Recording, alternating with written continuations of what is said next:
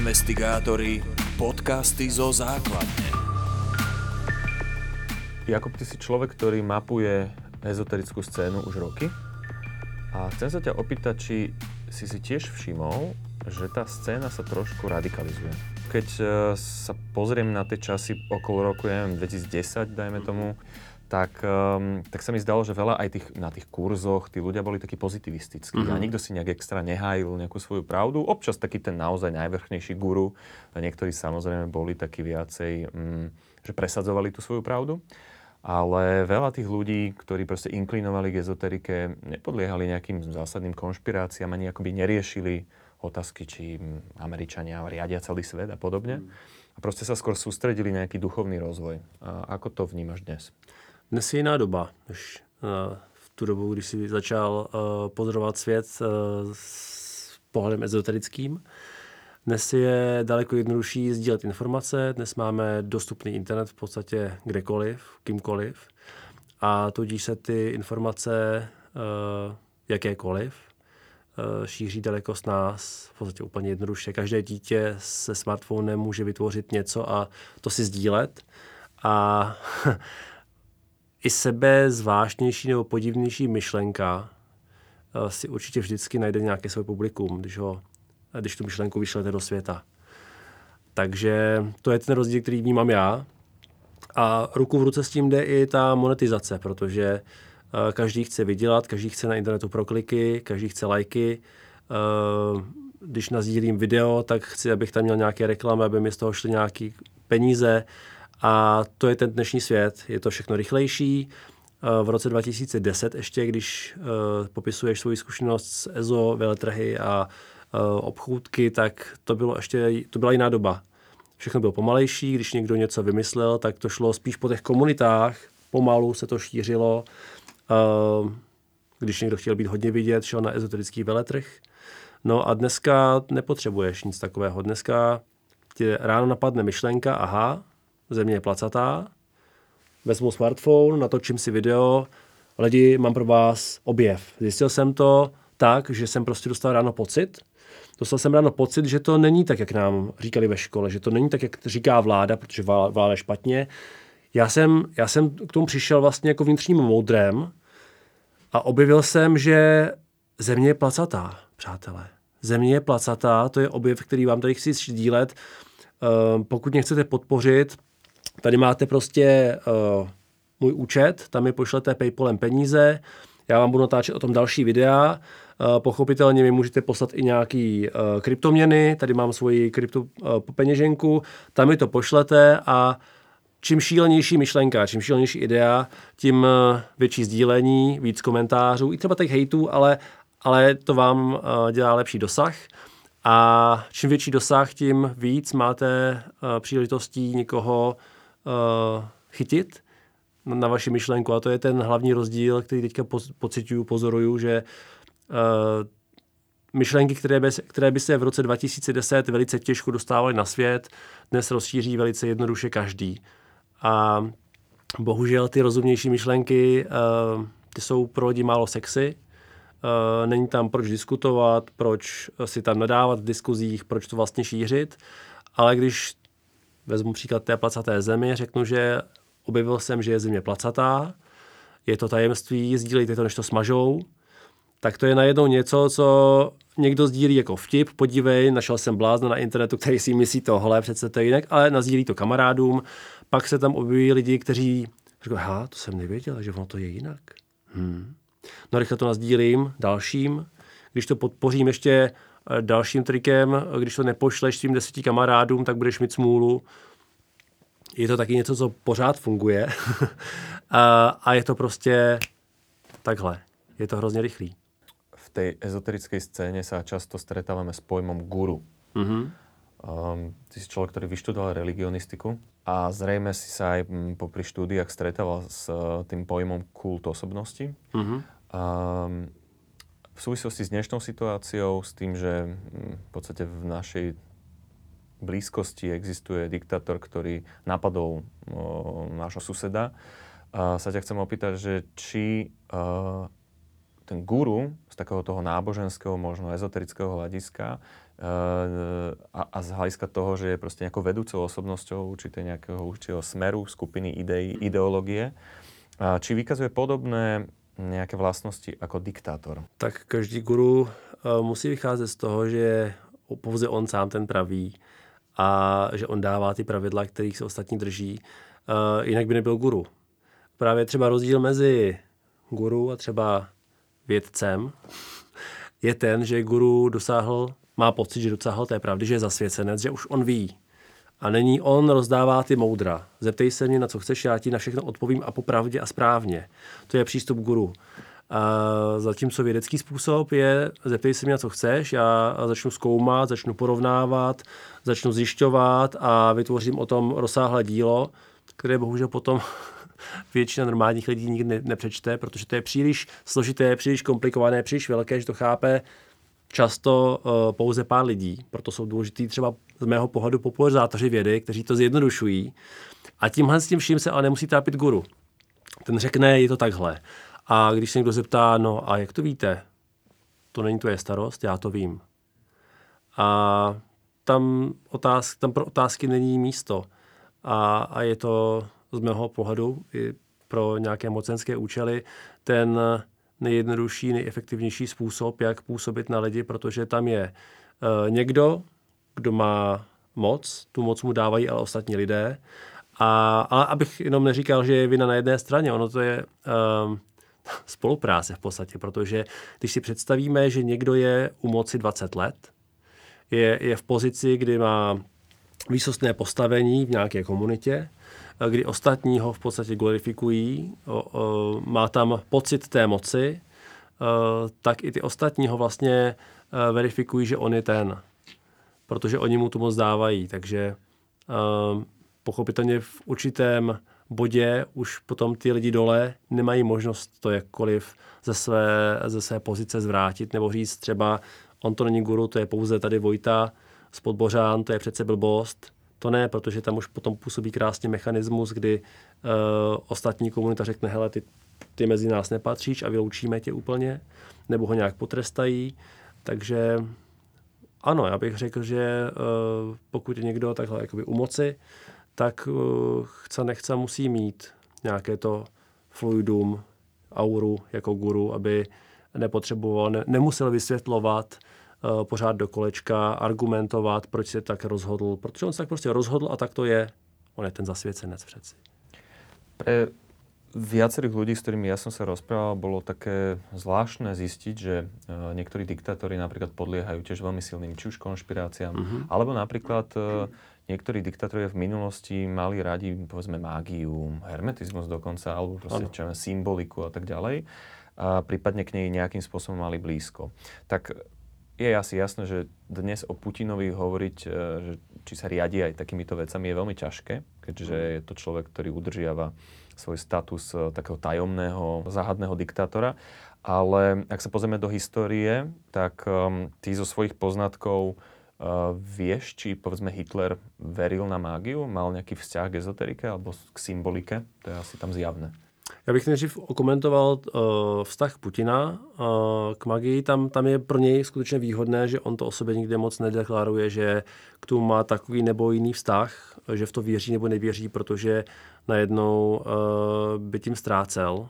Uh, najednou by um, čarodějové nebo ta alternativní scéna měla pocit, že má najednou jakoby moc nad ním. Uh, takhle neví takhle pokud se tváří, že o tom nemluví, tak to může být různě. Nedivil bych se ale, že eh, kdyby podobně jako všichni ostatní mocní, eh, měl nějakého svého osobního astrologa, věžce nebo někoho jako rádce, který by mu našeptával a akorát se o něm nemluví, o to větší moc ten člověk má. Eh, co se týká Německa a Adolfa, tak tam ano, tam Německu skutečně bylo v tu dobu povrčivé, věřilo se na uh, různé magické praktiky a říká se, že uh, Adolf Hitler měl svého osobního jasnovice, Wolf, uh, že měl Erika Janeko Hanosena, vlastně byl to člověk původem z Prostějova, ale to je zase legenda, která má, kterou máme dneska,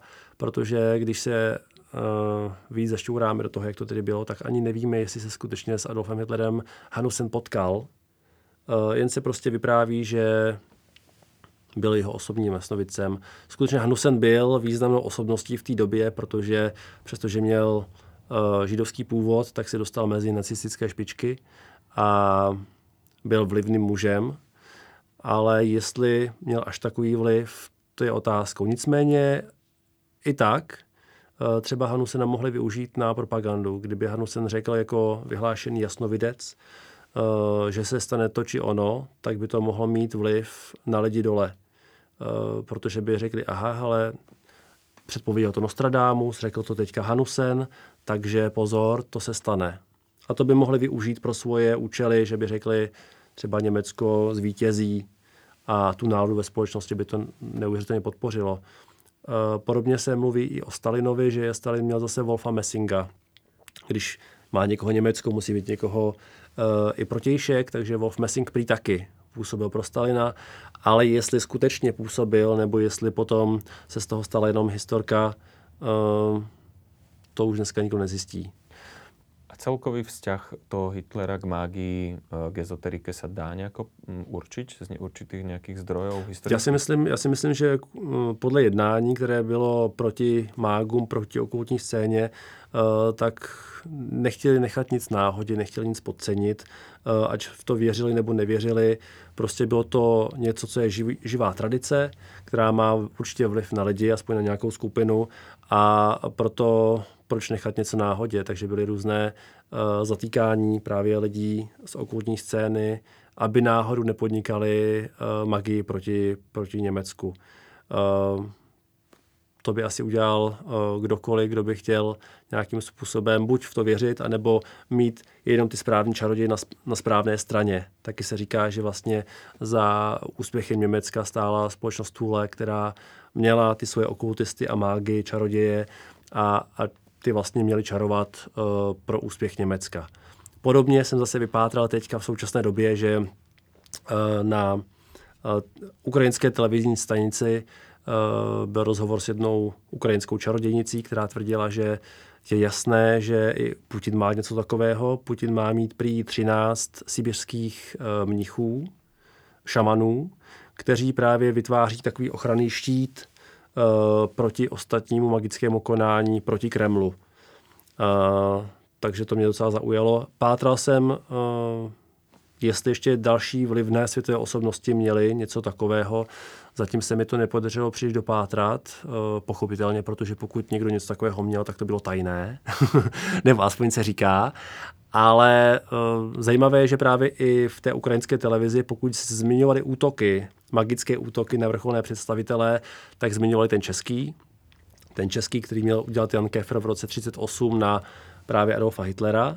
Uh, jiný tam nezmiňovali. Takže máme slavný zásah do dějin lidstva, máme tady magický útok. A teď z těch aktualit, tak jsem se dále dopátral, že právě před několika dny, 31 března se měl podniknout eh, magický útok na Vladimíra Putina. Eh, vypátral jsem to v podstatě náhodou, protože eh, internet všechno a Instagram, kde sleduju několik okultních magických čarodějnických obchodů, tak právě na jednom ukrajinském čarodějnickém obchodu vyšla zpráva, myslím, že 23. března, že se právě 31. bude konat ten první čarodějnický sabat. Bude to třífázová akce.